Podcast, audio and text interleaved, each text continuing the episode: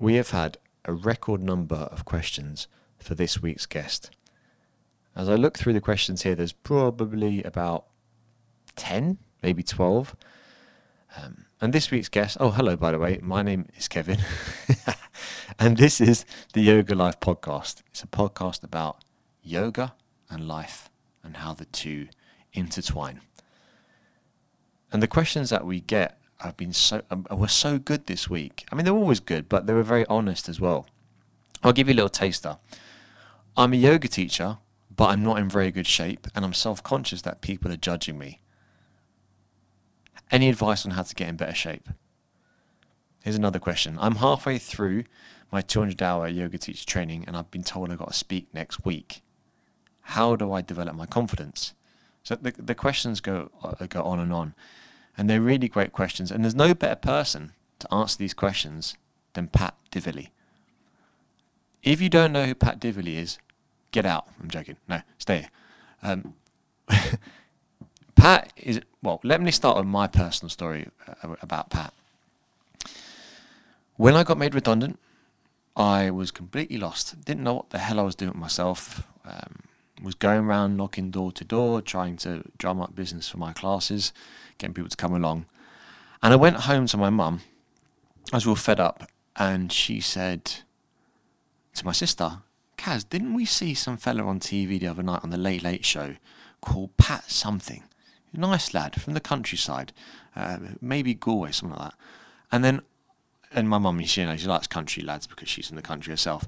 But uh, she, so she, he, she told me about Pat and his Late Late Show experience. Um, if you don't know Late Late Show, it's similar to in America. Late Late in Ireland is like you get on there, you, you made it basically, and especially it's appealing for the the older generation, i.e., my old dear. But anyway, my mum and sister told me about Pat and said this guy had a boot camp on the beach. Uh, he drummed up his own business. He ended up getting thousands of clients. Then he opened a a gym and now he's gone on. You know, he's now obviously now we know in hindsight he's gone on to uh, be a public speaker, and that that's his job. So his job now is to speak, which is amazing. I mean, uh, like what a talent, what a craft to develop. And as you know, I'm kind of interested in this area, maybe obsessed, but um, it's a healthy obsession. And uh, finally getting to meet Pat has been um, it's been great because he's humble, sweet guy, and he's a hard worker. And he, you know, I also love the, his attitude, his mindset. Mindset is everything, and this is what Pat is all about: helping other people to develop our mindset and um, to upgrade our life, which is actually his latest book. Little plug there. He's got a few books written, written a few books. So yeah, met Pat a few weeks ago. We went for a burrito, and then we shout out to Boojum, and then we went uh, he came here he, and uh, he met Rachel. Rachel loved him straight away. Um, so who, who, wouldn't love Patty's sound? And uh, yeah, we hit it off. I, I think this this ended up being a a Q and A session from the get go because so many people had questions, and Pat has he's lived it and he's living it now, and he's constantly upgrading as well his own life. I mean, he's just finished. He's 32. He's just finished his 200 hour teacher training. And he's looking to bring some yoga aspects into his practice, into his teaching. So I hope you're as big a fan as I am and uh, you learn loads from this episode. And whenever you get someone and you see someone on my Instagram account who's being, uh, who's coming, a, a, guest that choose to come on, onto the podcast, let me know if you've got questions because it makes it, it gives you um, a chance to delve into their expertise and make it more interactive for yourself. So thanks so much for sending great questions. Actually, with that, I'll leave you with this for my intro. Big shout out to everyone who's given uh, reviews on Apple Podcast because now this podcast is number four in Ireland in alternative health. And for example, latest review was great podcast for aspiring yoga teachers. Really nice, down to earth podcast to learn tips from yoga teachers and general yoga advice. Thanks so much. We're trying to keep it down on the earth. If you enjoy, leave a review, tell your friends. thanks as always for listening. If you want to come to retreat, we have four spaces left. Got to sneak it in there. In Leitrim, uh, April 3rd to April 5th. Rach told me off the other day because I got the dates wrong. Uh, well, didn't tell me off, just l- let me know. Come along, me and Rach, we're doing a retreat. She does massage, I, do, I, does, I does yoga. And uh, there's hot tubs, there's going to be jacuzzis, there's going to be saunas in the hillsides, hiking, and it's going to be a lot of fun. Any questions you have, let me know. Feel free to get in touch. Hope you enjoy this. Here's Pat. Pat, how are you? I'm good, Kev. I'm happy to be doing this. Your your podcast is one of my favorite podcasts, genuinely. you and Rogan and there's a friend of mine, Raspberry Ape podcast. It's a jiu-jitsu podcast in London. So Thank you. it's good to be here. That me- that means a lot, Pat. Um, as I mentioned, I'm a fan. My mother's a fan. I, get, I get that a bit. Shout out to Mrs. Ball. Um, because how how I first heard about you was when I was made redundant from my job. I was I was thinking I don't know what, what I'm going to do now. I, I have no clue, and I was teaching my sister. I think I think we like to do plank or something like this, and uh, because I was basically in between jobs, I thought I don't know. I, I was a bit shell shocked, and my sister said, "You know, you could do this for a living." And I just thought I thought I never even thought about it, and then my mum says, "Oh, you're watching the Late Late." Yeah. and there was this, and my sister chimed in and said, "Yeah, there was this ch- guy on uh, called Pat Divilly, and he is uh, was a personal trainer. He opened his own gym, and he had these struggles where he was doing boot camps on the beach, and uh, now he's writing a book, and he's uh, and, and he says you, you could you could do that." So that was my, my first introduction to you. Yeah. And then I, I started watching your stuff on YouTube. Um, so thank you for the inspiration. Thank you. Here's a funny one with the Late Late Show. I uh, my background story of failing with my first business in Dublin. I've told that story a million times. But when I failed, I came back to Galway, and um, tail between my legs. I was really embarrassed and ashamed of the fact that I'd failed because some of the papers sold me as a rags to riches story. And the reality was I'd always been given everything I ever needed in terms of education and opportunity through my parents. And so when I failed and I came back with my tail between my legs at 24 and moved back in with them, I was ashamed. And so I'd bump into their friends all the time, um, uh, you know, my friends' parents, and they'd be telling me, you know, my kid's in Australia, my kid's gone back to college, my, and I just felt such shame and such, it was horrible. And for some reason, I pinned it in my head that if I get the Late Late Show someday, I'll have made it. Because if you're Irish and you get the Late Late Show, you've done something. So I spent the next six years telling everybody who'll listen and anyone who, di- who didn't want to listen, I'm going to be on the Late Late Show. And people would be like, when? And I'm like, I don't know, but soon. Hmm. And so I got a phone call a couple of years later and they're like, we want to have you on. And I was like, yes, it's happened. I've, I've talked it into reality. And so I announced on Facebook, I'm on the Late Late Show on Friday. And everyone's like, amazing. You know, you said this for years. And then they ring me the next day and they're like, Richard Gere is actually over. We're going to have to reschedule and put someone else on. So that Friday, I'm walking around Galway and there's like random strangers shouting at me. They're like, good luck tonight, Pat. And I'm just like, oh, crap. So luckily, they got me on the following week. But yeah, that introduced a lot of people to what I was doing, I think. Yeah. So Richard, if you're listening, you, you bumped Pat of right? you never know. Um, yeah, man. But it happened, and it, were you were you nervous? Yeah, I look back and um, I look back at a lot of stuff from years ago, and I've told you I'm an introvert by nature, and growing an online business let me hide behind a camera and kind of portray an image of being outgoing and all these things. But then when the online business got big and you've got to go to real events and talk to real people, that was definitely a challenge for me. Um, I look back and I was I feel like I was shy. Um, I got lovely feedback and people were like, "Oh, he's genuine," and it's amazing to see him do well, all this kind of stuff. But I remember that night, you know, it, it's the whole negativity bias thing. I'm driving back to Galway. My parents would drive me home. Thousands of lovely messages, and I was inundated. There'd be one or two bad ones, like this guy's got no charisma. What is he doing on the telly? I'm like, oh, I've got no that's harsh, charisma. And they're like all this positive, and like one guy, this guy's got no charisma. I'm like, ah, shit. I need to pack it in. He's right. I've got no charisma. Um, but yeah, I, I was shy for sure. Or I was I was nervous for sure. I thought about that for so long. Now, if I did it again in the morning, I'd stroll through it and I, I'd I'd be happy out. But uh, But don't you think, Pat, that that is part of, well, I think anyway, is part of your charm? A bit like Gerry Duffy. When I went to Gerry's speaker school before Christmas, I'm watching him and thinking to myself, it's clear that he's really grafted at this. You know, he's, and he's, and I think also as well, as he said, when he did his public speaking, he said the first time he did public speaking, it's to just four people, but he felt so elated afterwards because he did, he probably didn't view himself as that type of person. He wasn't capable of that. And then that he did it, he thought, wow, I can share this with other people. And if you're learning off someone like that, it's I think way more inspiring than it's someone who it comes easy to. yeah, Uh, like because it, sh- it shows you that they have actually put together some practices and principles that they can then teach and also i think gerry does an amazing job of empathizing with people yeah, it's funny when i was halfway through the speaker school with him he said write down your reflections of the day what have you learned and everyone was writing what they learned about themselves and and which is probably what Gerry wanted. But my I wrote down what I noticed about Gerry.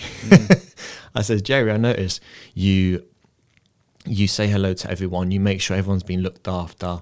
You uh, go out of your way to help people, and that is especially when you're in an environment where you've got public speak. And I was so nervous, Pat. that surprised me. I, I would see you as being comfortable, but then again, people say the same to me. So it's funny. We we see ourselves very differently to how everyone else sees us.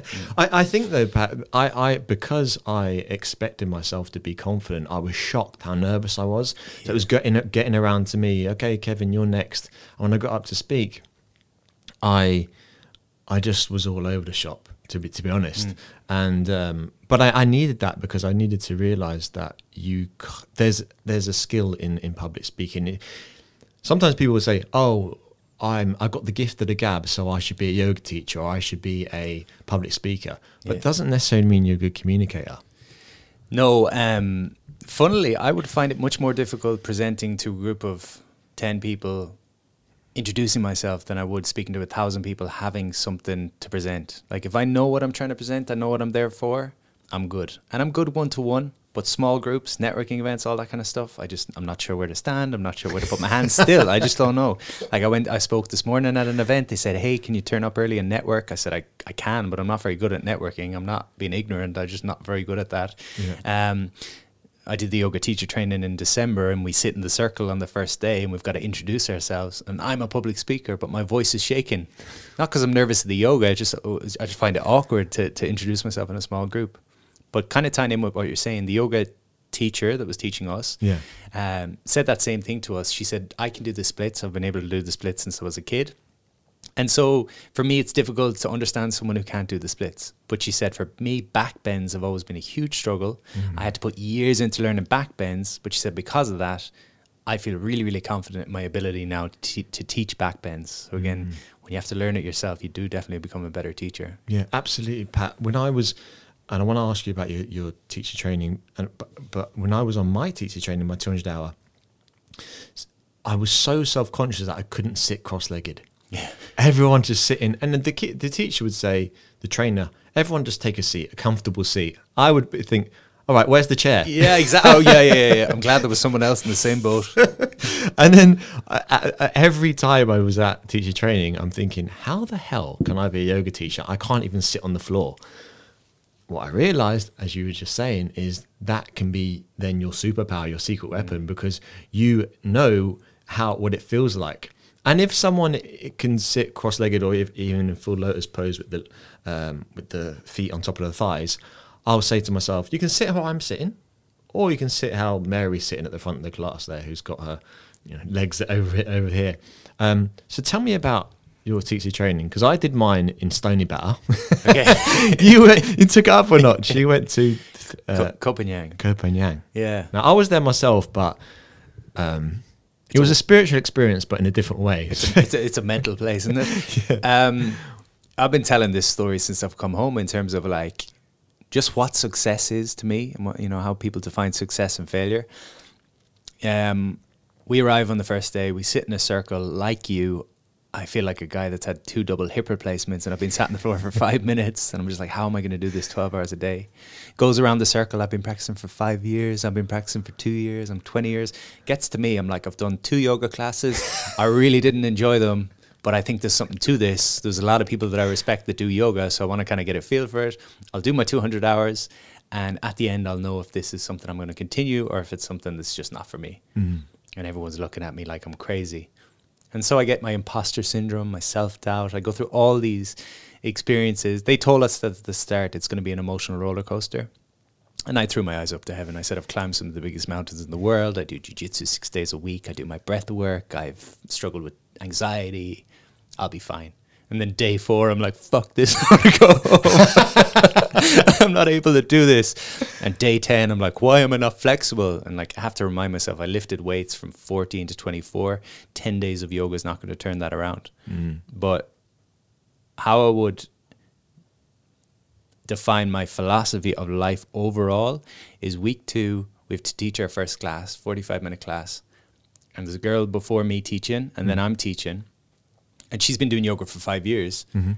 And she turns to me, and she's real blunt. She's like, You were remarkably confident for a man who can't touch his toes. I'm just like, and I looked at her and I said, I have no reason not to be confident. I said, I've never done this.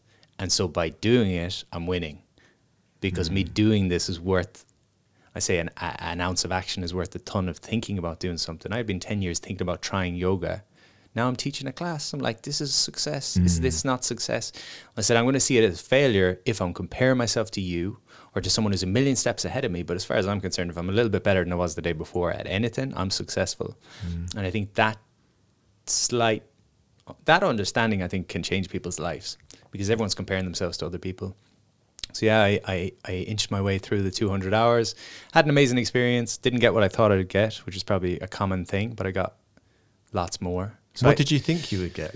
I think I probably thought I'd come back being able to do the bridge and the wheel. Oh, okay. I didn't know what they were. I didn't know what they were. I thought I'd, I thought you know uh, I do a lot of jiu- jiu-jitsu. It's hard to pass my guard. I was like, it's going to be even harder to pass my guard because I'm going to have such hip mobility.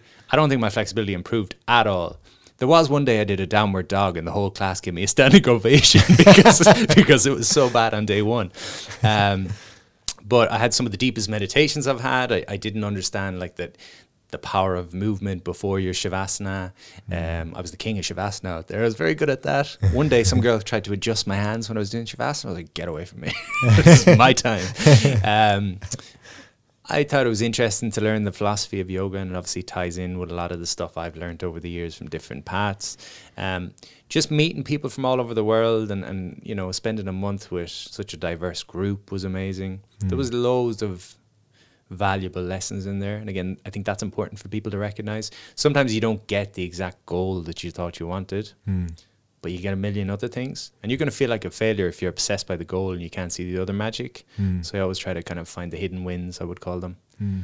The analogy or the example of that was when I had the gym years ago. You'd have a client come in on a Friday, you'd say, How are you feeling? They say, I feel amazing. My energy's high. I feel confident. First time doing a push up this week. Ran around the block and didn't get out of breath. And, you know, I just feel good. I'm sleeping well.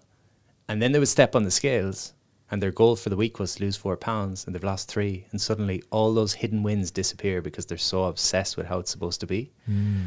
So I think we have to train ourselves to like widen the perspective in everything. Mm. You've got expectations on yourself as to where you should be. You miss out on a lot of that magic that's there as well, you know? Yeah, it's a funny one because while it's good to hold yourself accountable, have expectations, it can really destroy your progress or your productivity when you don't meet those expectations and uh, how you react to that. Perfect example Sunday. I spent my whole Sunday, Pat, trying to fix the monitor on my computer screen. And I thought my whole Sunday would be um, I, I thought I'd be a lot more productive. But what I realized was that I had all these things written down I wanted to do that day, but I had to get this thing done first before the other things happen. And honestly, it took me a, a um, I was so frustrated because my I didn't meet my expectations. Yeah. But but then, what good does it do you to to mo- moan about it? And I was I was all stroppy Sunday night. You can ask Rach. I was so stroppy. Um, but it's a difficult one because when you're working for yourself, like I don't have a direct boss, as it were. You don't. You're trying to set your own daily goals, Sure. your weekly goals, and it's hard to know what is what's to be expected from you and how to to keep going. Um, how do you keep going? I mean, because you motivate a lot of people, but Mm. how do you keep going? Because you're doing you do so much, man. Yeah. Um, in terms of expectations, I suppose the biggest thing with expectations, don't expect results for work you didn't do. That's probably my philosophy. Don't expect results for work you didn't do. In other words, if I do a month of yoga and I get a little bit more flexible and I feel a little bit more at peace and I'm kind of on top of things and I'm happy with that, and then I come back to Ireland and I don't do yoga for a week or two and I don't feel as good, there's no point in me beating myself up and stressing and blaming other people or shaming myself and be like, oh, you know, I'm not where I should be and this is not fair, whatever it is. No point blaming. That's the two things we tend to do is either blame other people or circumstances or we shame ourselves and we're like, I'm such a bad person because I didn't do my yoga practice. Hmm. Neither of those serve you. So it's this idea of what did I do? Okay, cause and effect. Now that might seem quite clinical, but I didn't practice yoga. I don't feel as good mentally what do I need to do? If I want to feel better mentally, I go and practice my yoga. So I'm a little bit like that. My expectation is I will get the results based on what I do. Um, and so, with that in mind, you've got to be aware of what's in your control versus what's not in your control. So, when it comes to setting goals, or it comes to, I guess it's not in your control whether or not you're going to be able to fix the, the monitor, uh, maybe. But maybe it is in your control to say, I'm going to spend an hour trying to do this. And if I don't get it done in the hour, maybe I'll get some.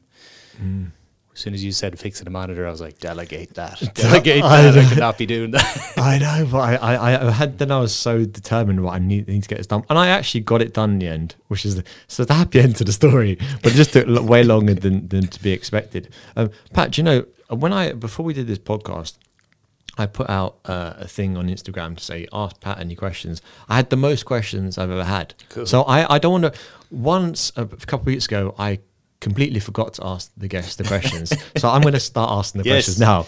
It's not just about Here we me go. asking questions. So I go off on all sorts of tangents and I take different angles to questions. So hopefully I'll be succinct with my answers. okay, all right. Here's a good one. This is quite a. There's a bit of a backstory here. Okay. So I'm going to do it. I've been teaching yoga for five years. It was my dream to leave my corporate job and share yoga with people, but I feel like I'm losing my passion for it. I teach 12 public classes a week, and I'm thinking about getting a part time admin job to supplement my income, but I feel like this is giving up. How do I motivate myself? Ooh. yeah, that's a good one. It's chal- yeah, look, it's challenging. My passion was always fitness, and I found the same thing. You know, when I when I opened a gym, suddenly you go from being uh, an advocate of fitness to being a business owner and a marketeer and a salesperson and the person that's collecting. What would you call that person? The debt collector. You're all these different things, so it is difficult, and you can lose the passion. Um, I would possibly identify where the areas that you're frustrated with your current position. Okay, so I might say I'm frustrated with I'm not getting paid enough. Um, I've got to invoice all these places. Um, the venue is charging me too much. Uh, I don't have consistent. I would try to come up with what are the current problems, and then I would look at can I find prescriptions. Um, so if I was to look back on my gym days, the biggest problem for me when I had my gym was the biggest stressor was people were not paying on time, and I didn't have an efficient system for collecting payments. That caused ninety percent of my stress in my mind. And so if I could have figured that out, I probably could have kept going with the gym. But I, I walked away from the gym. I had kind of ran my course. But for this lady or man, I'm not sure it was it a lady or man, um, I would identify that. What are your sticking points? Where do you feel stressed? We tend to see the thing, the world as black and white. And so if someone's in the corporate space, oftentimes they're like, I hate where I am and everything's bad and everything's wrong. And so I want to jump ship. And then we jump ship. And then again, we see everything as being, you know, bad. And there's good and there's bad. Can I identify what's not working for me, where I feel stuck, where I feel stressed? Can I get support in those areas? Um, also, there's no failure in, in taking on a side project, you know, if it's going to add more passion and energy to your current practice. Um, Yeah. you know, uh, this is a tricky one. I mean, there's so many different angles. Because she has framed it Hmm. to say uh, like she's giving up if she does the part-time job. probably the absolute opposite. I mean, that's you putting your effort, put more effort in than than Hmm. you've ever put into anything. Because, You know, you, you didn't.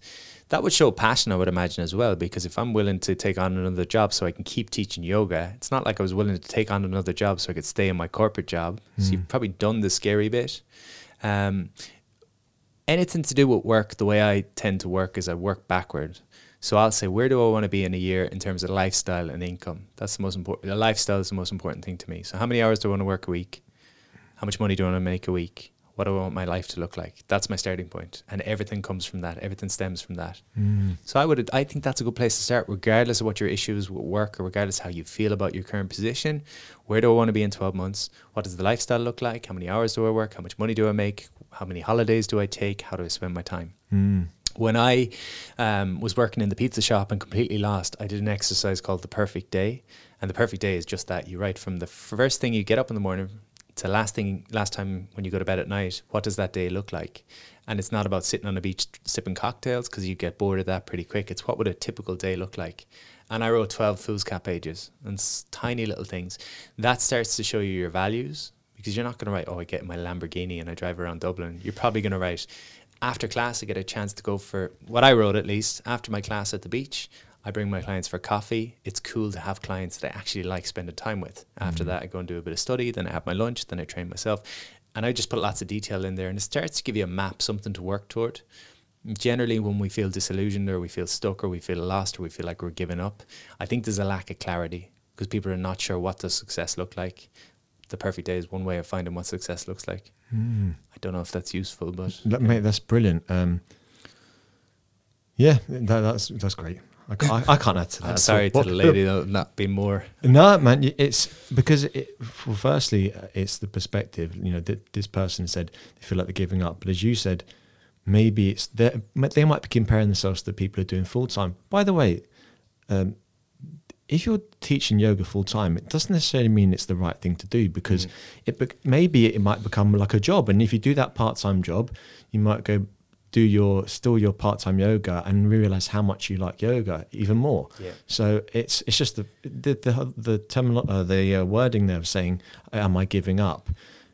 I think that's uh, that's the wrong mindset maybe. But uh, the perfect day thing is a is a good practical exercise. Thank you. possibly two other quick ones to consider because Yeah. I'm sure there's a bunch of work questions or but you know work is Mm-hmm. I think work is one of the areas where people feel the most stuck because when it comes to health you can make changes pretty quickly when it comes to I don't know taking up a hobby you can do that in a day but sometimes with work you're like I've invested time in college and I've been here for a couple of years and I've got a mortgage or I've got commitments so you can feel like it's again black and white I have to stay here or I have to jump ship and risk everything the reality is you can take on a night course or you can take one little step and that's important to know. But two little things for, for any yoga teachers listening that might be beneficial. There's an amazing book called the e-myth which is the entrepreneurial myth. Um, it's by michael i can't remember the guy's surname. Really simple idea. Um, it was a lady uh, a parable. So this lady has a she grows up baking cakes. Her grandmother teaches her how to bake cakes. She has a passion for baking. So of course she decides she's going to be a baker open a bakery um, when she opens the bakery, she's suddenly inundated with bills and stresses and staffing and all this kind of stuff. And she's like, I don't want to do this anymore. And so he identifies in the book that a business has three main parts. There's the entrepreneur, who's the ideas person. Um, that's the high level person who's looking in and thinking we could do this, and that's the Elon Musk of the world or the Richard Branson. Then there's the manager who can take these ideas and make them a bit more practical, and then there's the technician who might be the person that teaches the class. And I don't think you can expect yourself to be all of those things. We'll have strengths and we'll have weaknesses. So it's worth considering getting some help. You know, if you're a freelance yoga instructor, maybe you want to collaborate more with other people. That takes pressure off, that adds your scope of who you can reach. So I think that's important. The other thing I think people should consider with work is I think sometimes because we're looking on social media and other people seem to have the perfect job, people think their job is supposed to tick every box going. Um, every job has stresses and there's no perfect job. Like every job has ups and downs and stresses and everything else. The important thing with work is that you recognize what you're working for. Okay, so I earn a paycheck every week. What does that allow me to do in my life? You got to have meaning and purpose.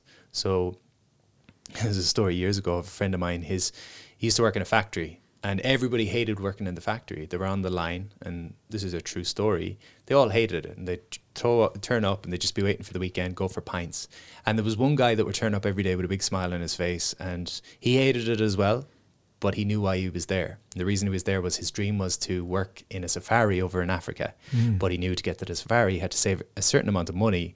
And so the difference between showing up to work just to show up to work and get to the weekend versus showing up to work with a mission in mind that I'm working towards something was two very different things. Yeah. So I'll say to people, if you're in the corporate world and your dream is to be, become a yoga instructor, some people think the dream happens when I open my first yoga studio. In reality, the dream happens the day that you turn up to your corporate job and you know why you're there. I'm here to put the money aside for yoga. I think that's an important Yes. uh, distinction. Yeah, brilliant, Pat. Thank you. You're not going to get a word in. Um, I'm halfway through. Adjust. I'm halfway through my 200 hour yoga teacher training, and we've been told by our trainer that next month we, we have to teach a class to our peers. Sounds familiar. I'm an in, I'm an introvert by nature, and therefore quite shy. How can I develop my confidence? The reality of confidence is confidence only comes through action. Um, it doesn't appear out of the sky. Um, I've had to learn this in so many different areas. So the lie that we tell ourselves is when I'm confident, I'll ask the person out, or when I'm confident, and I'll join the gym. When I'm motivated, I'll go and do the thing.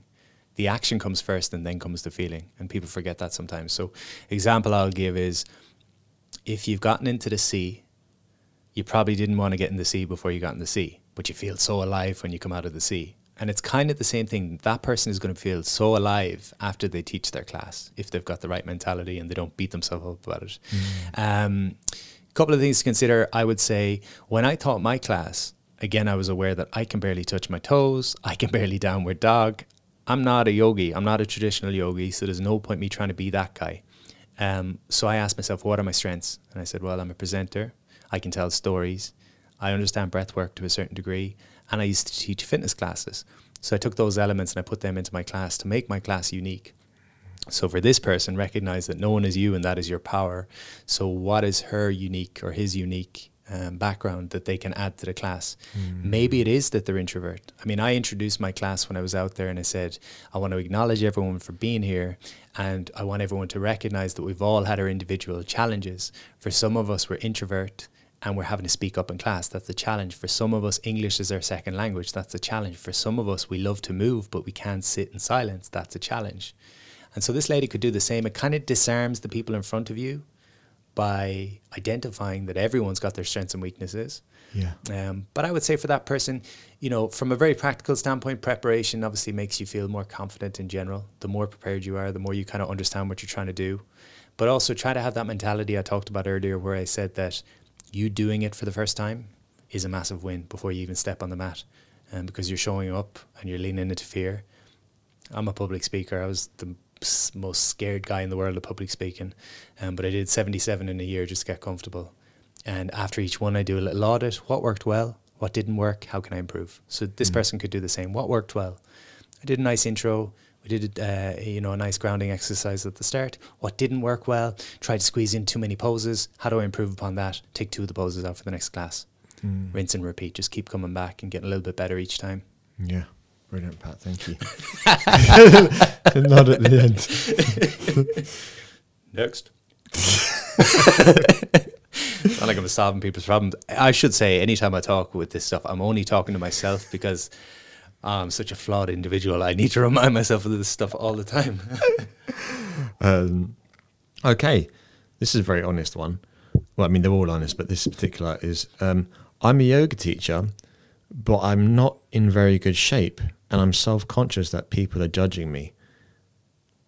To be honest, I don't practice much, about twice a week, and don't do any other form of exercise. I also, I also have a sweet tooth! Exclamation mark. It's the start of a new year and I'd like to get into shape, but I don't know where to begin. Any advice? this could have been me that sent in the question the Christmas I had. Um, yeah, so a couple of things again. There's an idea that everybody in the world is a piece of a jigsaw puzzle, and if we're in alignment and we're doing what we're supposed to do, the jigsaw puzzle works. But we can both be yoga teachers on the jigsaw puzzle. But there's certain people that will hear the, hear the message through your voice, and others that will hear it through mine. And so, if I'm going to stop myself from teaching yoga because I'm not in as good a shape as the next person, I'm doing a lot of people a disservice. The same way we talked about, people are going to resonate with the guys that can't cross their legs. That's going to get people on the mat. If everybody was able to do the splits and, and whatever else, um, that would intimidate people. And so everyone's got their place. So in terms of this person teaching their own practice, I would not be intimidated by that. The judgment thing, this is probably not what people want to hear, but the reality is everybody's judging everyone all the time. It can either be judgment in terms of looking up to someone or looking down on someone. Both those things are judgment. But really, it's just a reflection of where that person is at themselves. If someone is aware and conscious of where they are themselves, there's not as much of a judgment. They're just they're just taking it all in, and everything's neutral. Um, in terms of um, in terms of getting in shape, I think a couple of things. I think two things I always harp on about is one, I think a social element to getting in shape is really important. I think that helps a lot. We we've both seen that with jiu-jitsu, I think. There's kind of camaraderie there, there's a, you know, accountability. I think the second thing is you have to enjoy what you're doing. And reflection is important because a lot of us are quick to read books and listen to podcasts and watch videos and all this kind of stuff to learn more, which is great. Um, we look to mentors, we look to coaches to learn more but we can never learn more than we can learn from our own personal experience. So I would prompt people if you've struggled with any goal in the past, the most important thing you can do is take out pen and paper and ask, why did I struggle last year? So I'd always have fitness clients come in in January and say, I want to join the gym and get in shape. And I'd ask, what did you do last year? Oh, I joined in January and I wanted to get in shape, but I struggled. But they'd never consider why did they struggle? Because mm-hmm. the mentality was, well, this year I'm going to have willpower and motivation. It's like willpower and motivation disappear pretty quickly when you're stressed. And so rather than that, you need a strategy. So if I was to look at last year, what didn't work for me, um, I didn't create enough space for me to meditate and chill. Okay, that's going to happen again this year unless I come up with a strategy. So this person might consider those few things. Can it be a social activity where you've got other people involved that we keep you accountable and you've got that social interaction which we all need? Mm. Uh, can it be something you enjoy so it doesn't feel like you're forcing yourself into a gym? We all have enough stress in our life without forcing yourself to do something you don't want to do says me after doing 200 hours of yoga and I hated yoga, but I, I learned to love it. Um, and then thirdly, can you reflect upon where you've struggled in the past? Again, problems and prescriptions. So I would ask, if I want to get in shape, what are the 10 potential problems that I've either come up against in the past or I'm going to come up against? And that person might say lack of motivation, uh, don't have time to cook healthy meals, I'm on the road a lot, I sit down a lot. They'll make a list of all the things that have gone wrong in the past or could go wrong. And then on the flip side, they'll put prescription. Okay, so um, if I struggle with motivation, what am I going to do? I'm going to have a trainer once a week, and then I'm going to do two sessions myself to keep my accountable. If I struggle with time to cook my meals, what am I going to do? Meal prep company. And I would go through it like that, a little mm. bit strategic, because again, confidence comes from knowing that you're ready for, you know, it's from prepare for your, what, do they say? Failure prepare, preparing to fail. Yeah, a little bit of that and a little bit of hope for the, what is it? Hope for the best, but prepare for the worst, or, oh, you nice. know, be ready for the worst. Yeah the analogy I use is if, if you go up Everest and the weather's nice on Everest and you're going to summit and you say, Oh, I'm grand, I don't need to bring any jacket with me, I'll be fine. And then the weather turns, suddenly you got to turn around. But if you just say, Well, potentially the, the weather could turn, I need this. And Oops, potentially, Rachel's downstairs saying, "Why are you talking pony?" Um, yeah, the more you can be prepared for any of those blips, I think the, the better. Mm and also recognize it's a journey. You know, any any goal you've got, you're at A, you want to get to Z. Stop focusing on Z. You know where that is, but just worry about how you get to B. So if you're getting a GPS from, I'm full of analogies today. I like it, man. if you're getting a GPS from Dublin to Galway, you don't get in the car, put Galway into the GPS. It doesn't spit a million directions at you. It just says drive 100 meters, and then you drive 100, and then it says okay, turn left and you to get one step at a time. So for this person, mm. the first step might be go and do a PT induction, do like do a introductory session with a personal trainer, mm. and that's all mm. you got to worry about for now. Don't be overthinking it. Nice, Pat. Analogies off the hook. right, I'm gonna screenshot that instead, and then I'm gonna open it. So yes, right. Anyway, that's my now. Sorry, Pat. One second. This is unedited as always. Uh, now, here we go. What books would you recommend for self development? Uh, the Naked Paleo and. um, yeah, it's a broad question. Um, my favorite book ever is a book called The Strangest Secret by Earl Nightingale. The Strangest Secret by Earl Nightingale. There's a 25 minute audio of this book on YouTube so people can listen to that. It came out in the 1950s. It was kind of the first book that birthed the, first uh, the personal development industry. Um, it's really simple, two real principles. One is you reap the seeds that you sow, or something to that effect. So try to put in positive thoughts and positive affirmations in your mind. And the second secret was something to the effect of you get paid for the value you add to the world. So mm, in the past, when I was a fitness trainer, I was adding a certain amount of value. And then when I did a master's in nutrition, it's like, okay, I'm a little bit more valuable now, so I'm going to make a little bit more money. And then I did group classes, and then I added an online component. And the more tools you can add to your arsenal, um, from a professional standpoint, the more value you add to your workplace or to your industry, the more money you'll make, um, and the more of an impact you can make. So, if you're a yoga teacher, that's one thing. If you're a handstand expert, that's another thing. The more tools you can add, the better. So you need to be constantly upskilling. So, Strangest Secret's a good book. Um, Seven Habits of Highly Effective People is a kind of classic. Um, all the classics are good. My book is called Upgrade Your Life. It's decent. It's uh, it's very introductory, but Where uh, would we get that from, there, Pat? all good bookstores. Oh, yeah? There's one for everyone in the audience. Um, on the books front, what I would recommend is um, a balance of um, reading other people's books and also journaling and getting your own stuff out on paper. Because again, you can read 100 business books, but none of those business books are going to specifically tell you what the crack is with your own business. Um, so I, I have this idea of um, insight and integration. And insight and integration is just a different way of reading. Rather than trying to get through as many books as possible, which some of us do, Yeah. uh, I'm going to read until I get an insight. So I'm reading a book about, I don't know, how to grow an online business. And it says, you need to add more value for your customer. There's no point me saying, oh, that's a good idea, and they're just reading on. I could close the book at that point. I've had the insight. And now, how do I integrate that? Pen and paper. Okay, how could I add more value to my customers? That's how to read a book, read how to read a personal development book. When I was in school, I was reading all the success books, and my best friend said to me, Pat, it's great you're reading all these books, but if the books were any good, would you not be successful after you, you'd read one? And I was like, uh, I had to lose it all before I, I started integrating, you know? Yeah, it's it, it, as you said, like you can read so much, but the, the writing process, writing stuff down, and um, being proactive about it is, uh, yeah, that that makes complete sense. But uh, actually, this links into the next question, potentially. What's the best way to approach goal setting? Goalsetting.ie. I've got genuinely, I've, I've got a free three hour masterclass. Oh, you swine! I didn't mean to You do that it. to you, Kevin. Turn off your podcast now and go to my website. Um, no, I do at goalsetting.ie. There's actually a three hour free video series that takes people through how I do it. But effectively, um, it's a case of outlining where you are in the different areas that matter to you. So for me, my business matters, my speaking matters, my family matters, my friends matter, my jiu-jitsu matters, and my mental health matters. Those are a couple of things that matter to me. So I would start by recognizing where I am and being very honest about that. I think it's important that you're honest about your starting point because a lot of people tend to skip over that bit. Um, they skip over where they are because it's sexier to think about where they want to go. But if you can't be honest about where you're starting from, you can't be honest about where you're going to go.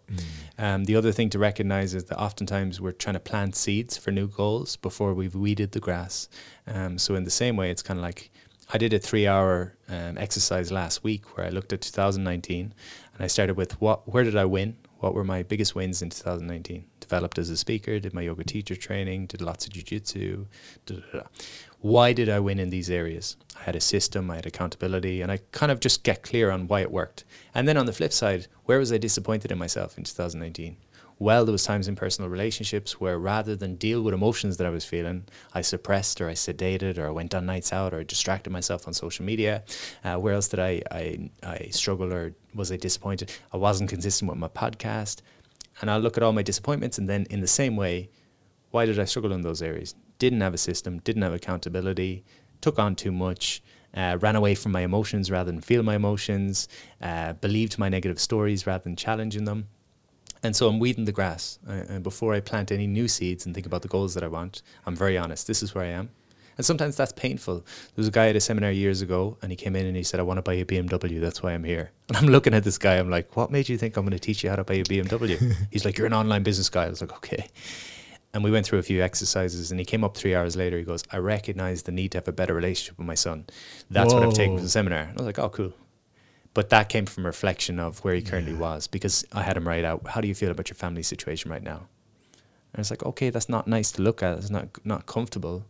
In the same way, it's not comfortable for me to say in 2019 there was times where I felt lonely or I felt um, self doubt or I felt overwhelmed or I felt anxiety. And rather than working on conscious tools that support me, I went for a f- mad night out and felt twice as bad because I did that loads in 2019.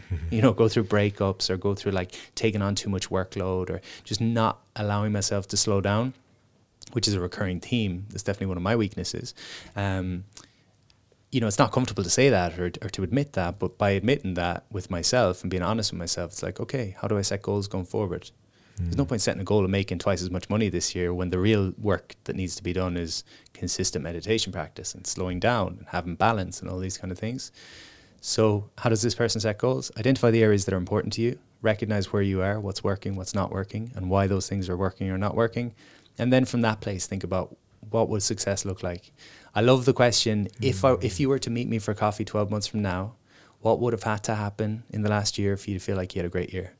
And it really gets you thinking. So for it to meet on this day, 12 months from now, you might say, well, you know, I've, I've doubled the number of clients coming to my yoga class and I have half the hours that I'm doing. I take two holidays over the course of the year. I did two, two courses which helped me upskill. I've deepened the relationship with my friends and I've met some great new people and I've saved 2,000 euro. Brilliant. Like, okay, roadmap, let's go.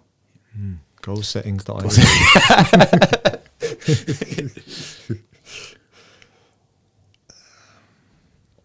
oh. Okay, two more questions. This is no, I'm gonna, I actually did them in reverse order. So I like when I say I work a lot from home and find it hard to be productive. Mm. Advice? Question mark. I work I work from home as well, and I'm not very productive. Um, again, a question that's very powerful on a Sunday. What needs to have happened by 5 p.m. Friday for me to feel like it was a productive and proactive week? So on a Sunday, I sit down, what needs to have happened by 5 p.m. Friday for me to feel like it was a productive week? That's you giving yourself parameters because people talk about productivity, but they've no idea. It's kind of like happiness. I want to be happy. What does happiness look like? I don't know.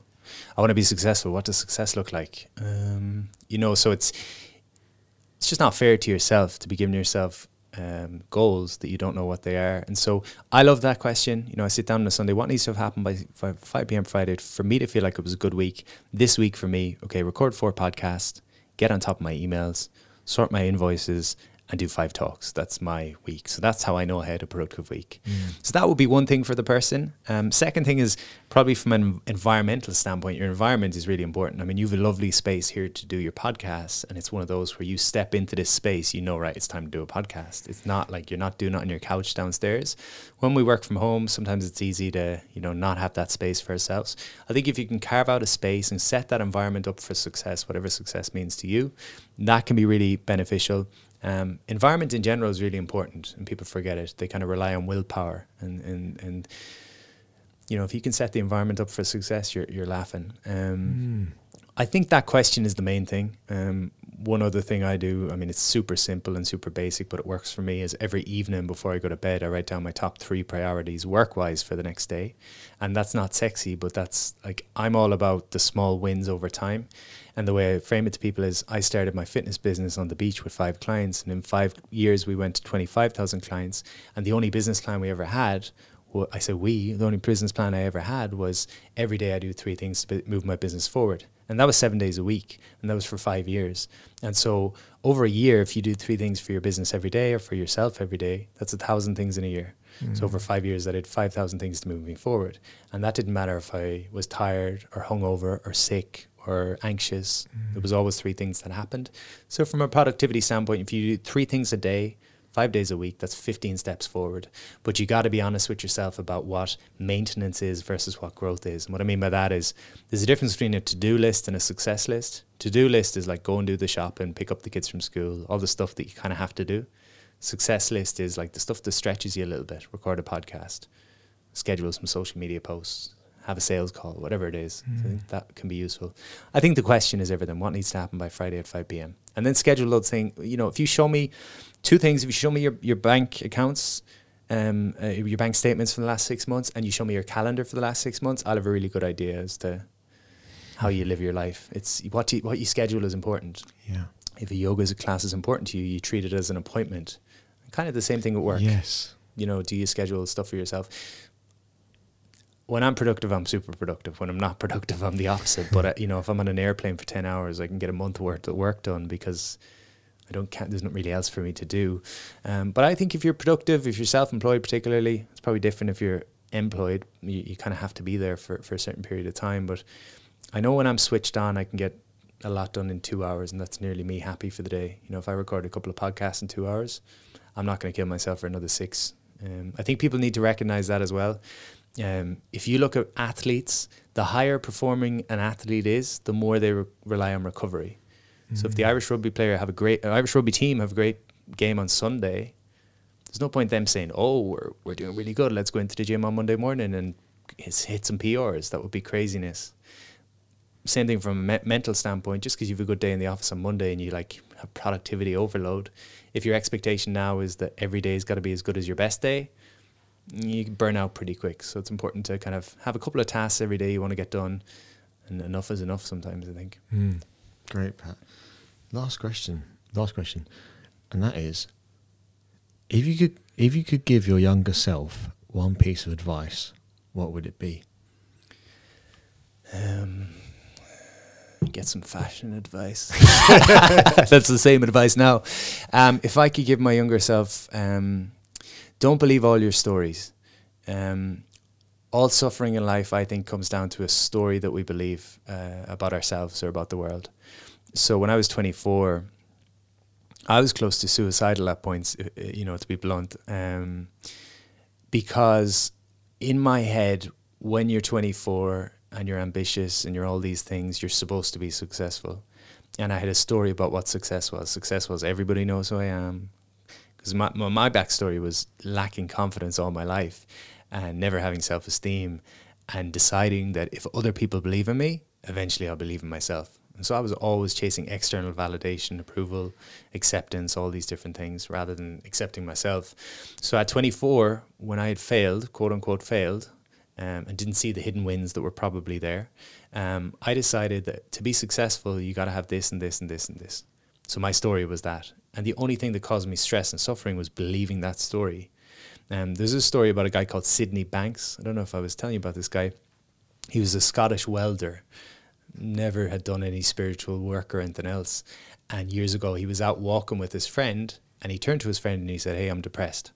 And his friend said to him, You're not depressed, you just think you're depressed. And it hit him on such a deep level that he's like, wow, it's just my thoughts that cause me all my pain. He became enlightened seemingly in this moment. So he came up with a thing called the three principles, which is worth people checking out. Um, it's a philosophy for living, but kind of the same thing. I love Byron Katie's work. She looks at challenging and questioning your stories. Thework.com is her website, and that's all free resources. And Byron Katie will say, all stress in life is an expectation about how things should be. So if I'm stressed about my body, it's because I think it should look a certain way and probably the should comes from Instagram. I'm looking at, I jokingly say, I'm a pasty Irish man, and I always will be a pasty Irish man. If I look in Instagram and I see all the yogis with tans and six packs, and I get stressed over that, I'm going to suffer if I believe that thought I should look like them, rather than being like, I look the way I look and be grateful for the fact that I can walk and I can move and I can do jujitsu and all these different things. If I'm stressed about how my partner shows up, it's because I've decided they should show up in a different way. For years, I was stressed with my dad because I thought my dad's supposed to give me a hug. He's a dad, he's supposed to give me a hug. And I could never see all the ways he would show me love because I had decided he should give me a hug. So I had the blinkers on. Does that make sense? Mm. Uh, the the the person who decides that their yoga class should be perfect the first time they do it is going to suffer and have stress over the fact that they've set this expectation so high. So going back to your question, if I was to give my younger self um, some advice, it would be try to let go of the shoulds and don't believe all your thoughts. I jokingly say in the seminars that if your kid comes home from school and says to you, um, Kevin called me fat in school today, you would never dream of looking at your kid and saying, That's because you are fat. Or you'd be a horrible parent. What do you do? You go to your kid and you say, that's not true. How could that possibly be true? And you start getting them to challenge it. You look for evidence that it's not true. You find all this evidence of where they're fit and they're healthy and they're great and everything else. You build up their self esteem and their confidence. As we get older, as soon as a negative thought comes in, most of the time we believe it and then we look for evidence that it's true. Um, you know, I, I see myself and I, I think I'm a little bit heavier than I should be. Mm. And suddenly that's all I can think about. I say to people, it's like when you get a spot on your face, and you can no longer see your face; you can only see the spot. Yeah. So. Um, so being able to challenge and question your thoughts is, is, is powerful. Meditation allows you to create a bit of space from that. Journaling allows you to get the mental madness that goes on in our mind onto paper. Mm. So I wish I'd had these tools when I was younger. But I'd be telling my younger self, go gentle with yourself. You're doing okay. You don't have to figure it out straight away. Yeah, you you mentioned Pat um, when we were downstairs before we started recording that you you ex- did this exercise where it was a letter to your ten year old self. Would you mind explaining what that was? It sounds fascinating. Yeah, I think it's a psychotherapy exercise. Um, I did it at a retreat a couple of years ago. I was telling you, I'm at this nine day retreat. There's a couple of lessons in this retreat. This was a time where I was seeking so much um, external noise. I was reading as many books as I could. I was trying to read a book a week or two books a week, like trying to get through as many courses as I could, get all the certifications, become a life coach, do NLP, do this, do that, do the other FMS, do kettlebells. uh, certifications coming out my eyeballs because again, it was it was to some degree it was a um, what's the word? Uh, telling myself, you know, it's great to do certifications, great to upskill, but sometimes it gets to the point where you're looking so far outside of yourself that you just have no trust in yourself. You're telling yourself, if, like I had a client a couple of months ago, and she, I was like, "What do you want to work on today?" She's like, um, "You know, I have so many books on the bookshelf that I haven't opened, and you know, I feel really bad about that." I said, "This is not about the bookshelf. This is about you don't think you're good enough as you are to be a coach, because she was a coach as well." So you, I said, what's going to happen if you read every book on the bookshelf? How are you going to be different as a person? She said, probably not really. I'm going to find more books to read. Mm. So yeah, you just got to act upon what you already know. Um, mm. So I go to this retreat, and I was at the zone where I was uh, going to Tony Robbins for four days, and Tony gives me some strategies, and then I go meet Jack Canfield, and Jack Canfield, and, and I go to this retreat, and it's really expensive. And it was funny because I met the guy that was running it in America, and he said, "I'm doing a retreat. You should come to it."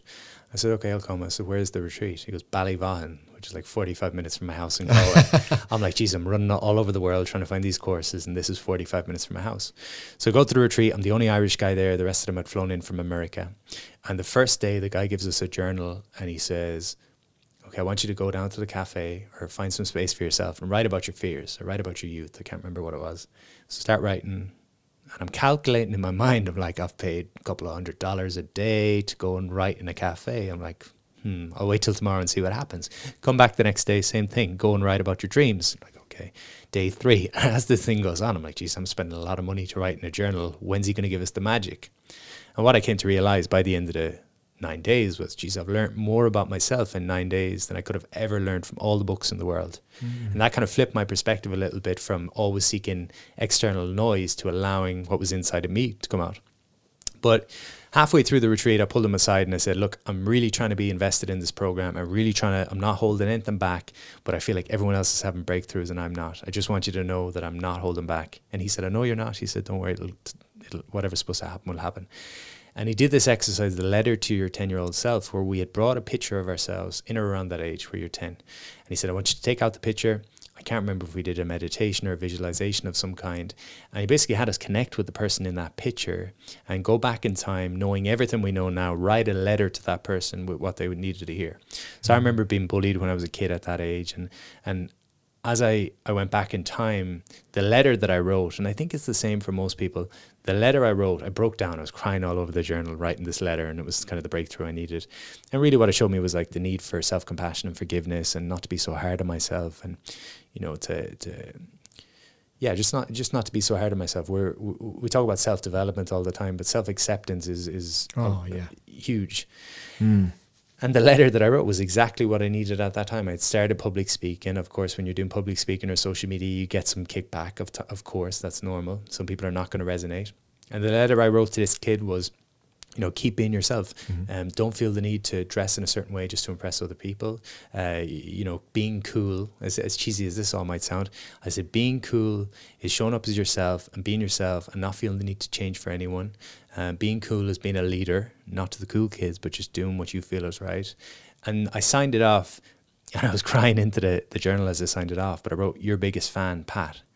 And I was like, you know, I was like, what would be possible for me if I could embody that every day and be my biggest fan rather than because look, we're all the same. Like you can have moments where you feel great, you're alive, and you you're on top of the world, and you, you are your biggest fan, and you think you're magic and everything else. But then equally, we have the moments where we're huge critics of ourselves, and um, just trying to spend more time in that biggest fan mode is important. So that exercise can be really powerful for people. Um, do it in the comfort of your own home. As I told you, I used to do that in seminars, but it wasn't the right container for it. It was too many people in the room. It was. Yeah. I think people need a bit of space and a bit of time for that one. And um, To feel safe and like it's yeah, it's a vulnerable. It's a vulnerable thing, I suppose, to you know look at everything you've been through, whatever you've been through. Everyone's been through stuff, and to connect with that kid. And look, the theory is we've all got that inner kid inside of us. I mean, you you, you talk about inner child work. Um, I don't know if you're familiar with that idea of inner child mm-hmm. work. That I guess there's the highest self and there's the wounded self. So the highest self is the me that's brilliant and the me that's inspiring and energetic and enthusiastic. And I could present today to a thousand people in Dublin and people say, wow, he's so great. The same guy, I could be in my local post office tomorrow and bump into someone I've known all my life and feel really socially anxious. Like that's that's my life. That's how I am. And I think we all are to some degree. You know, you, you're on a high and you're low. So the highest self is like when you're connected and you're in flow and all these things. The wounded self is like the inner child. So it's like that insecure child that wants to be loved and wants to be good enough. That's always there. Um, you see these bodybuilders and I think a lot of the bodybuilders are guys that when they were teenagers didn't feel good enough or they had some trauma of some kind and they decided, I'm going to lift weights, I'm going to be big and strong and tough, I'm going to put on a suit of armor and no one's ever going to get to me. And of course, now they're 30, 40, 50, whatever age they are, the inner child is still in there. The mm. vulnerable and how that inner child reacts is different for everyone, but that could be anger, that could be like, you know, and so I think it's important to just make peace with that and like the compassion for yourself. That you're like, I'm all these things. I'm not, you know, I'm not supposed to have all the answers. I'm not supposed to get things perfect. I'm not supposed to, you know, whatever it is. Um, I think it's important work. The, the, these exercises are to me fascinating because I, I'm I teach uh, train teachers um, t- train people to be yoga teachers, and I find that where you get real breakthroughs is through these type of activities where they're having to practice self acceptance or just self just analyzing themselves and their own thoughts. And one one other thing you mentioned downstairs, and if you if you can't talk about it and if it's confidential, that's fair enough. But is um, the exercise where you people you were in a room with people and you come up behind them and you tell them something you needed to hear. Yeah, What, yeah. what was that again? this sounds fascinating. Well, years ago, um, again in that time, I, oh, I'm always. I kind of jokingly say I'm a hippie with a buzz cut now, like like look like a conventional dude. But I just I'm fascinated by everything, whether it's just any form of meditation or breath work or plant medicine or music or art. Like I'm interested in it all. I just think everything's super fascinating and I want to learn and I'm a seeker or whatever. And so years ago I didn't go I was going to these events, I didn't know what I was going to. So I went to this event in Costa Rica. I was probably 25 at the time. Had had a bit of success with the mm. business in Galway. And I go to this thing, and it's all these conscious leaders. That was like kind of the what it was. And I, I don't know what conscious mean meant at the time. You know, I was like a bunch of hippies. and um, I go to this event. It was it, it was it was cool. It was maybe hundred people from all over the world.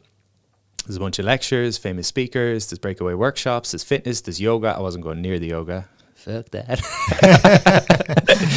I remember we were at dinner one night and I'd had a beer and uh, have my dinner. And some guy in a fur coat just rocks up to the table. He's like, "We're going to the beach. We're doing breath work." I'm like, "What's breath work?" But I just like follow him to the beach.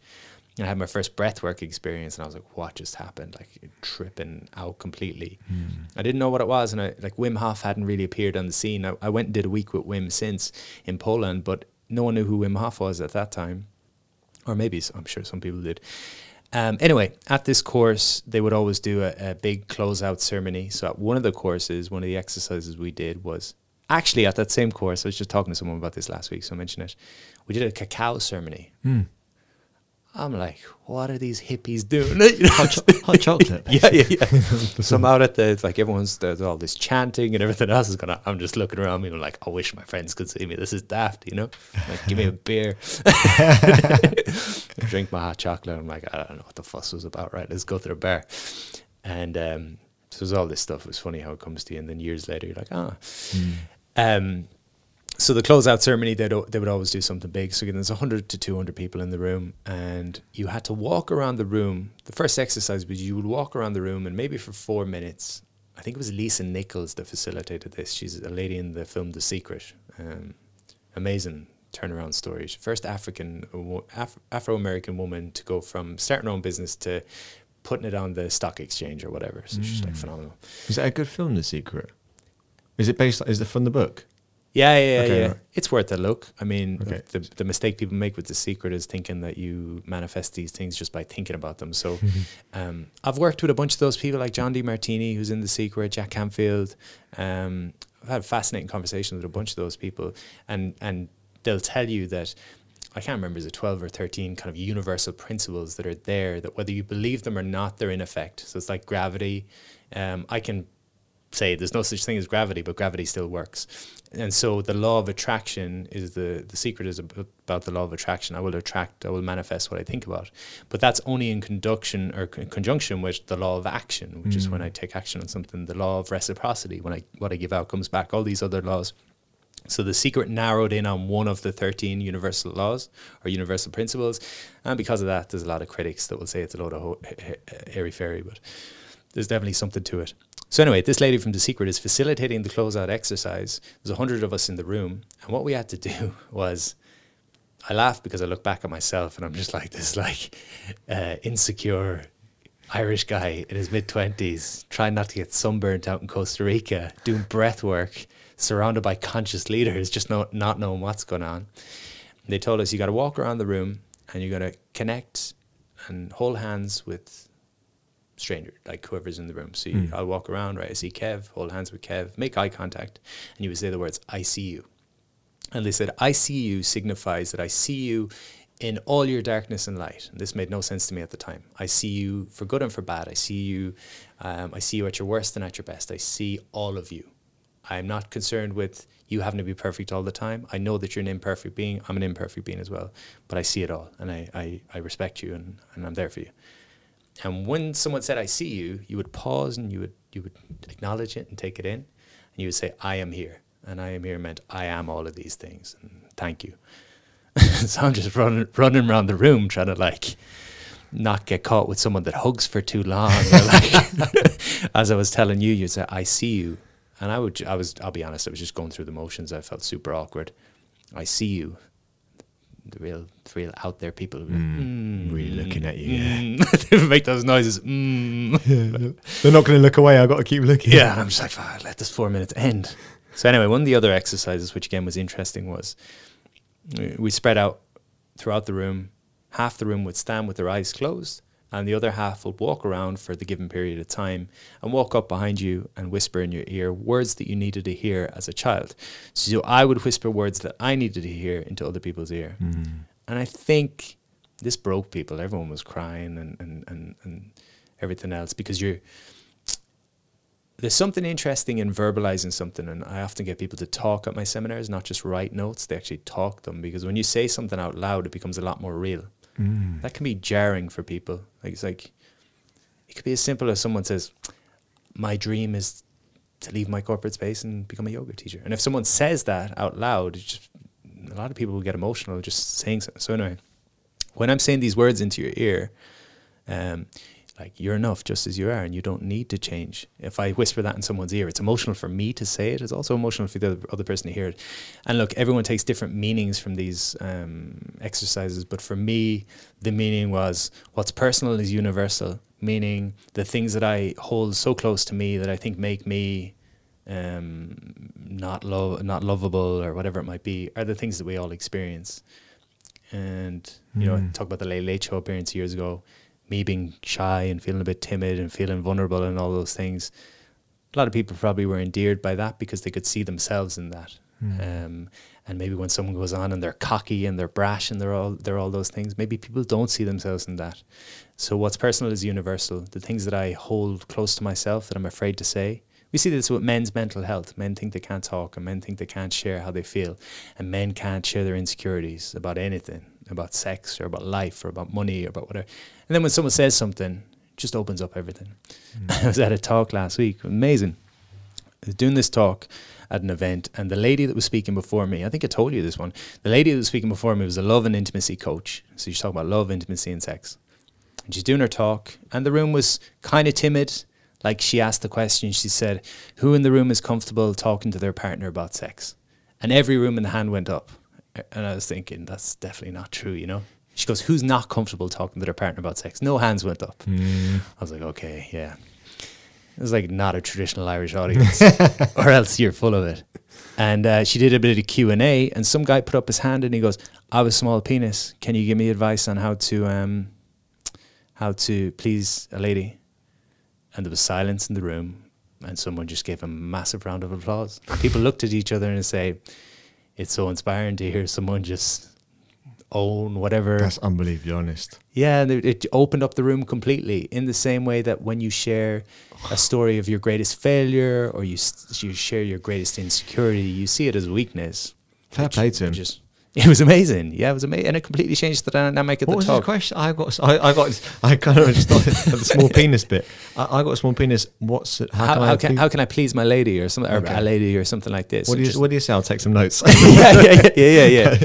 We were saying obviously the next person's going to. I have a massive penis. How am I going to? How can I deal with this situation? You know, but um, Wow, man, that's but you know, Pat, I think that, and this may be a cliche thing to say, but in yoga and yoga public yoga classes, you can do doing all the postures, and that's that is essential to do physical movement, open up, strengthen your body, be connected to your body.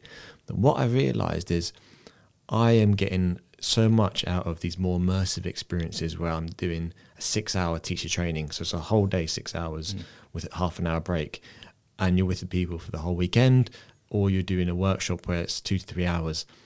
And then, then you can start tapping into little exercises like this. When you do a public class, you got that hour, it's just an hour. People have come after work, they don't know each other, they're strangers essentially, pretty much. And therefore, you, God, you got to be so sensitive. Like yesterday, I did this thing called TRE, trauma releasing exercises. Mm. And I learnt this from Helena Walsh, who's a voice coach, because she did them with me like, as, a, as a private class.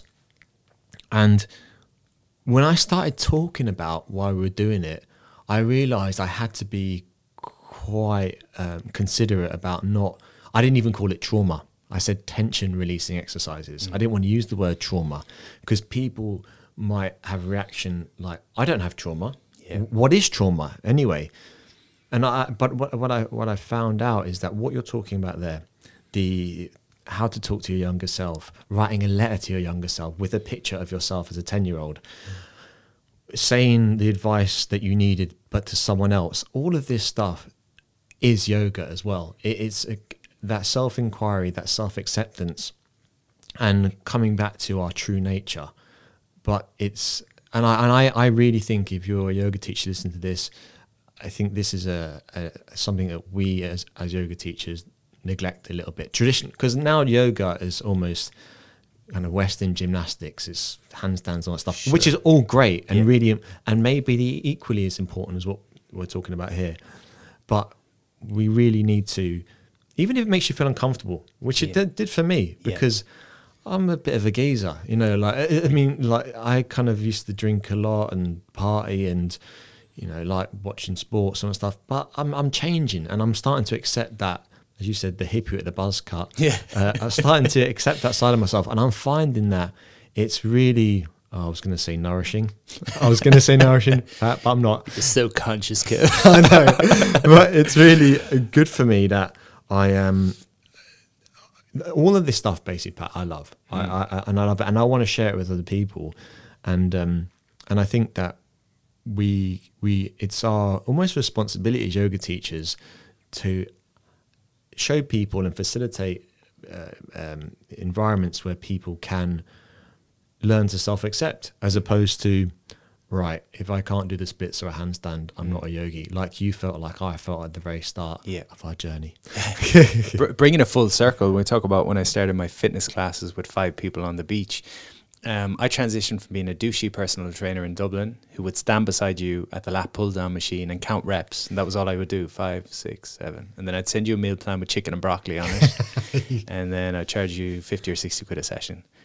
And that business didn't work. And then I went back to Galway and I go through this mental health struggle for six months. And I'm like very aware now that everybody's got stuff going on. Like the people that hide it the most probably have the most going on. And so I start with five clients, and the whole philosophy with five clients was be absolutely present with these people before I knew what presence was, but be there. Don't be thinking, don't be on your phone, don't be worrying about anything else. Just be there for 45 minutes, three times a week, and this thing will grow. That was the business uh, standpoint. Um, but the mini acknowledgements to people, I always say, like, I grew up wanting to do strength and conditioning classes for professional athletes. And then when I started working with the general public, it was like, wow, you tell, you acknowledge someone for doing their first push up and see them light up. That's worth more than helping an, I, don't know, for me at least, that's worth more than anything else. And when I, I I took on a couple of trainers when, when I had my gym, I think I had four trainers at one point, and we had little things, little systems in place to make sure everyone felt acknowledged. So you, you, you had to use each person in the class, you had to use their name at least twice in the class. You had to touch them without being awkward. So, you know, give them a tap on the shoulder to say, well done. You had to be acknowledging people. And, um, yeah, you feel silly sometimes doing this stuff, but it's so so important. And like the human connection piece is so important. Anyone wondering about growing a business? I mean, look, if you're gonna just teach a yoga class, there's enough people doing that already. But if you're making people feel something, that's how Starbucks became what Starbucks became. Starbucks sell coffee, but they sell it at three times the price of any other place. The way they mm-hmm. did that was they said, "Hey, what's your name?" They wrote your name on a cup. Oh, Then they shout your name. It's called the Starbucks experience. Like the Kevin, you're like, wow. Might be the you might, but that might be the only person in the day that calls you by name. I've seen this recently with people. You know, you end up sitting beside a guy on the bus the other day, and he was telling me his wife had passed, and he feels lonely, and he'd gone to Dublin to meet someone for coffee, and we never know what's going on in the people around us, uh, uh, and you got to assume that. You don't got to assume anything. You just got to show up and like make an effort. And again, like that, that, that's all your business plan needs to be as a starting point. Is can I be absolutely there for the person in front of me? Can I acknowledge any little wins that they have? Can I take an interest in them? Um, Pat, that's that, that, what's it called the Starbucks effect? Did you say? I think the Starbucks experience. I think there's a book, something like Even if they Starbucks spell your name wrong on the cup, they still Yeah, yeah, yeah, yeah. they yeah. that. Um, They're like Keith. Yeah, my name's Keith. That's fine. That'll but, but those little things um, that, that I think that was what changed that. And I say with my class, and I think this is useful for, for any fitness professional of any kind, probably for any job of any kind. w- It's important that all of us take pride in our work, even if it's not the job that we want to be doing at that time. So I don't know. I don't want to. I look back and I was I was working a pizza shop seven years ago, and I I didn't want to be there. I had a master's in nutrition. I was a fitness guy, and then I was selling pizza, and I felt I just I didn't want to be there. And there's nothing wrong with working that work if you like that work, but I didn't mm-hmm. like that work. And there's something wrong with working a job you don't like. And if I look back, I saw myself as a guy that was dropping pizzas onto tables. But if you took me back to that now, I would see myself that was going to have a hundred amazing interactions every day and was going to make people smile and was going to acknowledge people and all that. Because you got to take pride in your work, and you see people work every type of job. I seen a great video the other day of a guy shining shoes in the streets in New York, and his personality is just phenomenal. He's just having banter with thousands of people a day, making them smile, and that's the most you got to assume that whatever your job is, you got the most important job in the world. Even if it's not where you want to be right now, if you can make the most of where you are, you'll tend to find the next step. But for anyone in the fitness space, anyone again in any space, my philosophy of business was I want to bring belief and belonging to people. I want to give them a sense of belief they don't currently have, even if it's just a temporary thing, and I want to make them feel a part of something more. Um, so part of a community. And I, oh, sorry, sorry, I'm rambling probably a bit, but Oh, good. Let it go. It's the coffee kicking in. it's the turmeric. Turmeric, yeah. Such a hippie. If you're wondering why our lips are slightly yellow, they're not though. Are mine, but it's because we're drinking turmeric coffee. I have this Next phil- level. have this philosophy of like just the waves of emotion and I told you this morning, Dublin taxi drivers are my spirit animal. I always have great interactions with them. They'll I'll get in and for some reason they just give me like a motivational speech for 30 minutes and then at the end of the journey they'll be like, What do you do? And I'm like, oh, I do a bit of speaking. They're like, Sure, why am I doing all the talking? And I'm like, Yeah, no, but I love listening to them.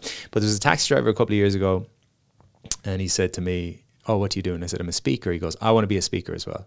And I said, What's your philosophy? What would you share with the world? And he said, Most people think success is A to B in a straight line, whether it's a relationship or it's a yoga business or it's health or whatever. He says A to B is a straight line. Hmm. And, and he said, If you think about a heart rate monitor, the heart rate monitor is up and down and up and down and up and down. He goes, As soon as it flatlines, you're dead. And so what I took from that is we shouldn't be hoping for like a stress-free life. We shouldn't be relying on positive thinking that everything's going to be fine. We should expect that we're going to have struggles, we're going to have ups, we're going to have downs. We're going to learn more from the downs than we ever are the ups. But I think what's important with that is to recognize that it's like a wave of emotion. I think sometimes you just got to ride the wave and just be where you are. And for me, again, I could be on a high today doing a talk and talking to you. I might be feeling a bit low tomorrow, just mental health or just general stress. And there'll be someone at Jiu-Jitsu that will acknowledge me and say, good job, Pat. That's all I need to make me be back up here again. And then I can pass that to someone and it's just this reciprocal thing. So it's a case of, I suppose, looking out for people when you're on a high and being willing to kind of take an acknowledgement when you're, when you're not feeling the best. One more thing, unless you have more questions, but No, mate.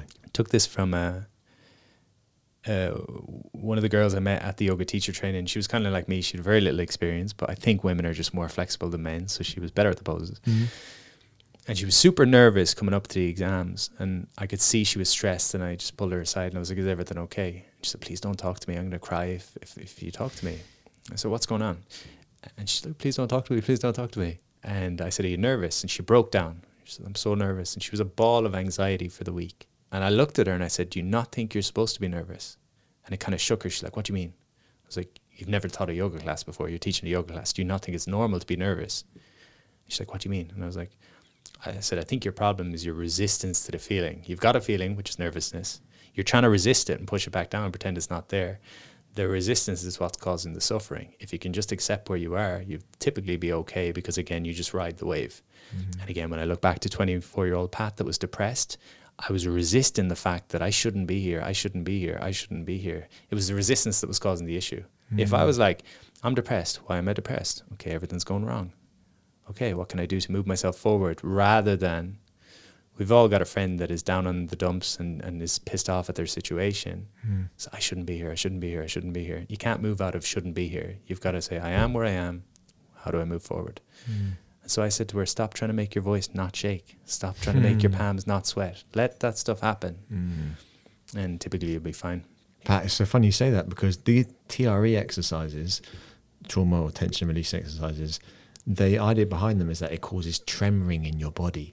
So you use tremor, Yes. uh, Let in- it uh, out. involuntary tremoring, and you let one one you're letting the energy out, because that energy you have energy it has to go somewhere. But two, you're getting used to you're tremoring like your hand will tremor or your jaw will tremor when you're talking, and you're letting yourself tremor and breathing through that. And that's why those exercises are so invaluable. Um, I want to share one with you actually. You, you gave me the Starbucks experience, hmm. so I'll give this one to you. The IKEA effect. okay. Everything in here is for IKEA. So it, the IKEA effect is if you give people a table, this table, let's say, they will, and you ask them to put a monetary value on it, they'll write it down. But if you give them the same table that's deconstructed and they have to construct it themselves, they then put a value on it and the value's higher. Like this, I think, I believe it's called the IKEA effect. And my, my point is, if you just try to give someone, I think this is my what I get from it. If you try to just give someone the solution, they're not going to value it as much as you're. You can't push someone into something, but instead you're you're pulling them along, you're Yeah. guiding them, and this is what I really love about these experiences where it's six hours of a day or three hours of a day. You're getting back and forth. You're figuring it out between you, and you're acting as that guide or that facilitator, as opposed to come to this class for an hour and. Don't get me wrong, public classes are fantastic and I love teaching them Yeah. and I'm going to continue to teach them for as long as I can. But a lot often it's one way. You're you're speaking at people, and if people can give back to you, then I think they get more value out of it. Yeah, well, everyone wants to be heard, right? And everyone wants to feel like they're adding something to the conversation. Um, Yeah, that's the IKEA effect. I don't, I don't know what what this is effect sponsored this is. by Starbucks and IKEA. The hippies with buzz cuts are gone commercial. um, something just just sprung into mind. I ran a men's retreat a couple of months ago, which was massively fulfilling. I'm looking for. I'm going to do a lot of men's work this year. Mm. And I know there's guys that do men's circles and stuff like that, and I kind of I think it's amazing.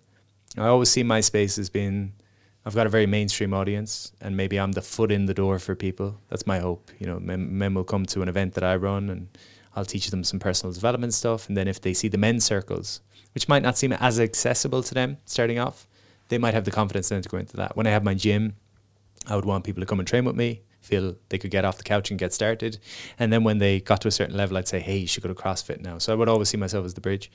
Um, but I ran a men's retreat a couple of months ago and I had a yoga friend of mine come in and facilitate. And we were talking about, um, you know, uh, I think an issue for a lot of people in spiritual communities, like how do I charge for my services? And there's a kind of moral debate with that. Mm.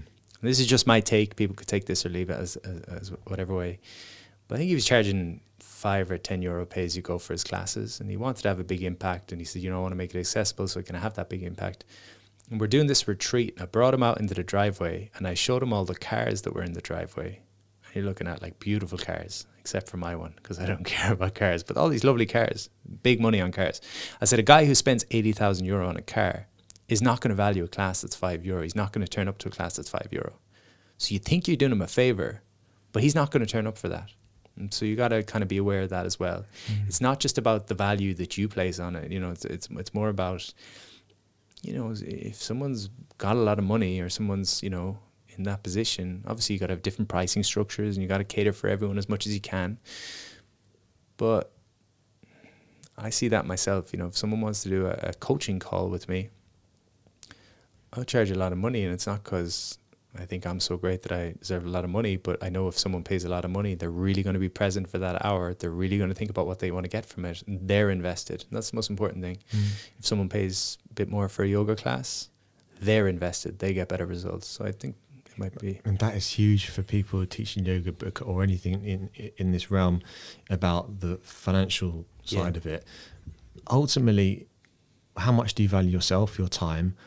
and if you want to do this for a living, you have to charge a certain amount. So now for me, I charge above average, and if they don't want it, want it, it's fine. I can take it or leave it. Because what I'm finding myself now is I work less hours and get paid more. Mm. So I am happier now because I'm not. Uh, I spend more time with you know Rach and the dog and, and whoever, and I when I do work, I'm, I I feel satisfied that I'm getting paid what I'm worth yeah. as opposed to.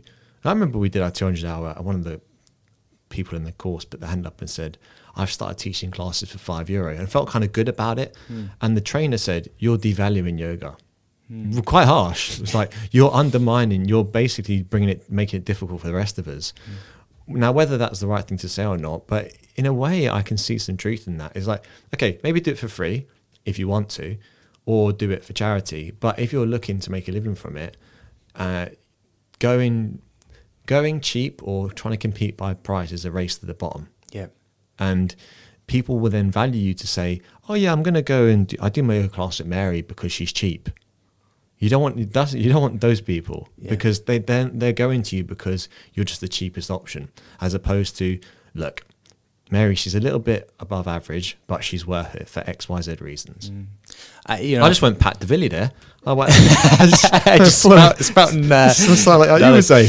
Um, that was something I learned, you know, relatively early with the fitness when I came back. Uh, people told me that you know, don't sell a class, sell uh, a package and the package is looking at what does that person need. So it could be an interesting one, you know, for people to kind of mull over what you talked about earlier that right you've got the public class maybe you're not going to be able to provide a chance for self-reflection and uh, journaling questions and all this stuff in the class but what's to say you can't do 10 classes plus an online community plus a weekly email that has a journaling question. And suddenly that's gone from a class that's an hour long to a package that is about self reflection and self discovery. Mm. And you sell a bit more for the package.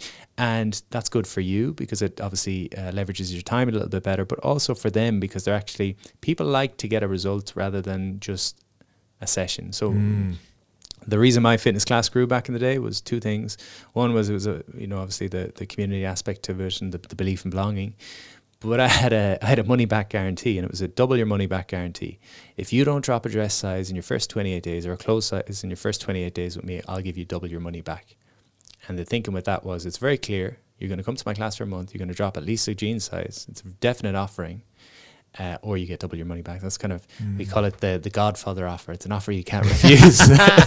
um, and so it might be worth considering for the for the yogis or for anyone else. Like how do I make people an offer that I can't confuse? And the way you do that, kind of jumping gears here and going into the business side of it, but you figure out who's your avatar, who's the person that's coming to your class, because it doesn't matter what you know about fitness, what you know about yoga, how you see yoga being practiced. You got to be conscious of who's in front of you.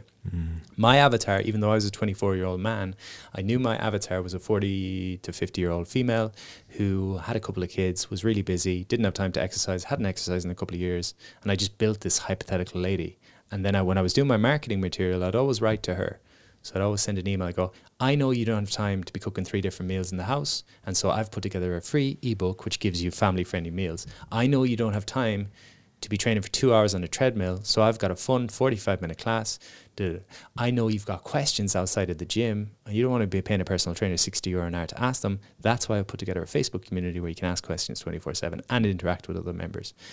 And so it's really getting in the head of who's the person you're trying to serve, create the package, figure out what their problems are. So maybe they don't have a social life outside of work, um, they struggle with anxiety or stress. And so you start ticking off these boxes. Okay, we do our class. I also send them a 10 minute MP3 of a meditation.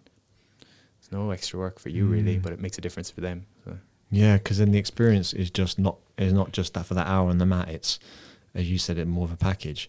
Um, Pat, we said we were going to do an hour, and it's an hour and a half almost. So, Cool. any closing thoughts? I think I've said more than enough today. um, any closing thoughts? No, I've um, I've enjoyed this. Thanks for having me. I uh, here's a closing thought. um, I don't know if this makes sense. Did a, a job in Qatar last year in the Middle East, a corporate job, and it was my first time working in the Middle East, and I should have been confident and everything else because I'm a motivational speaker, so you're supposed to be confident all the time. But truth be told, I spent two days in my hotel room, panicked, thinking, how are these people going to connect to me? 400 people from all over the world, no one from Ireland, two people from Ireland actually. And I was panicked and I was thinking, there's no way they're going to, you know, they're going to resonate with me. Most of my stories relate to me and my dad and my friends and drinking pints and growing up being an idiot, you know anyway, before I went on stage, the boss man pulled me aside and he goes, "You need to understand that personal development's a privilege for the rich." And He said, "What? Sorry." personal development's a privilege for the rich. And this Okay. just kind of threw me. I didn't really know what he meant. Then he looked at me and he goes, "I presume you're not going to dress the way you're dressed." And I was like, "Oh shit!" Whoa. Because I, I had jumper and jeans, maybe a shirt the other time. And uh, so I go out and I do this talk for 400 people, and a bunch of them come up at the end from all over the world, and they said I really connected with some of the things you're saying. So that made me aware that we're all more similar than we are different, regardless of where we're from. We all have the same insecurities, the same fears, the same. I try to give people permission and a bit of hope that you know you're not the only one feeling what you're feeling. We're all feeling the same things. Just some of us hide it better than others, and hope. You know, we all need that at times. So I asked the guy afterward, what did you mean by personal development is a privilege for the rich? And he said that half of the room that I'd spoken to were from the West. And so they could lean into personal development and go to the boss and say, hey, I want to raise or I want to, you know, do go on this course. I want to develop myself. And if the boss didn't like it or they didn't like it, they could throw in the towel and just go and get a different job in a different corporate. Um, he said the other half of the room come from the third world where they've come out to Qatar. This is their golden lottery ticket. They make money, they send it back to their family. They're living on next to nothing out here because all the money goes back to their family. So those people can't, you know, have the same balls to go and, mm. and, and take these chances. So he said they're surviving. So kind of took it as surviving and thriving. And any audience I ever speak to in person or any podcast I ever do, I think the people listening fall into one or two brackets. They're surviving, where life is really hard at the moment, and they're just trying to get by. They're struggling with money, or they're struggling with relationships, or they're struggling with identity, or they're eh, struggling with something. They're just trying to get by. And then on the other side, you got the people thriving, where life is good, everything's good. They want to get that one percent. They just want some entertainment, or they want one little tactic that can make them a bit more money. And I think it's important that we all recognize back to the wave idea. Some of us will thrive in life, and then the following week we might survive, and then we thrive, and then we survive. So we just got to be a bit nicer to ourselves and just look out for the people around you. So that's my little closing statement for the day. Pat, that was an honour, a privilege. Thank you so much, and hopefully we'll do it again sometime in the future. thought you were maybe. gonna- I thought you were going to say, hopefully we do yoga practice. I was like, nah, I'm done with that. Come on, hands hands now. All right, thanks so much, Pat. Thank you, man. Thanks so much for listening. I hope you enjoyed that and learnt a ton. And if you missed anything, you can always go back and re listen, make some notes, because that was dense knowledge bomb after knowledge bomb by Pat. Hopefully, he'll come on again towards the middle or end of the year. And um, yeah, if you if you if you enjoyed the podcast, leave a review, tell a friend, um, give me a shout if you've got any questions. Follow the podcast on Instagram at the Yoga Life Podcast, and then you can see who's coming next, what's the next guest, so you can get your questions in, and I'll promise to read them out and to let your answers be heard. Thank you. Have a powerful week, and I'll catch up with you next Thursday.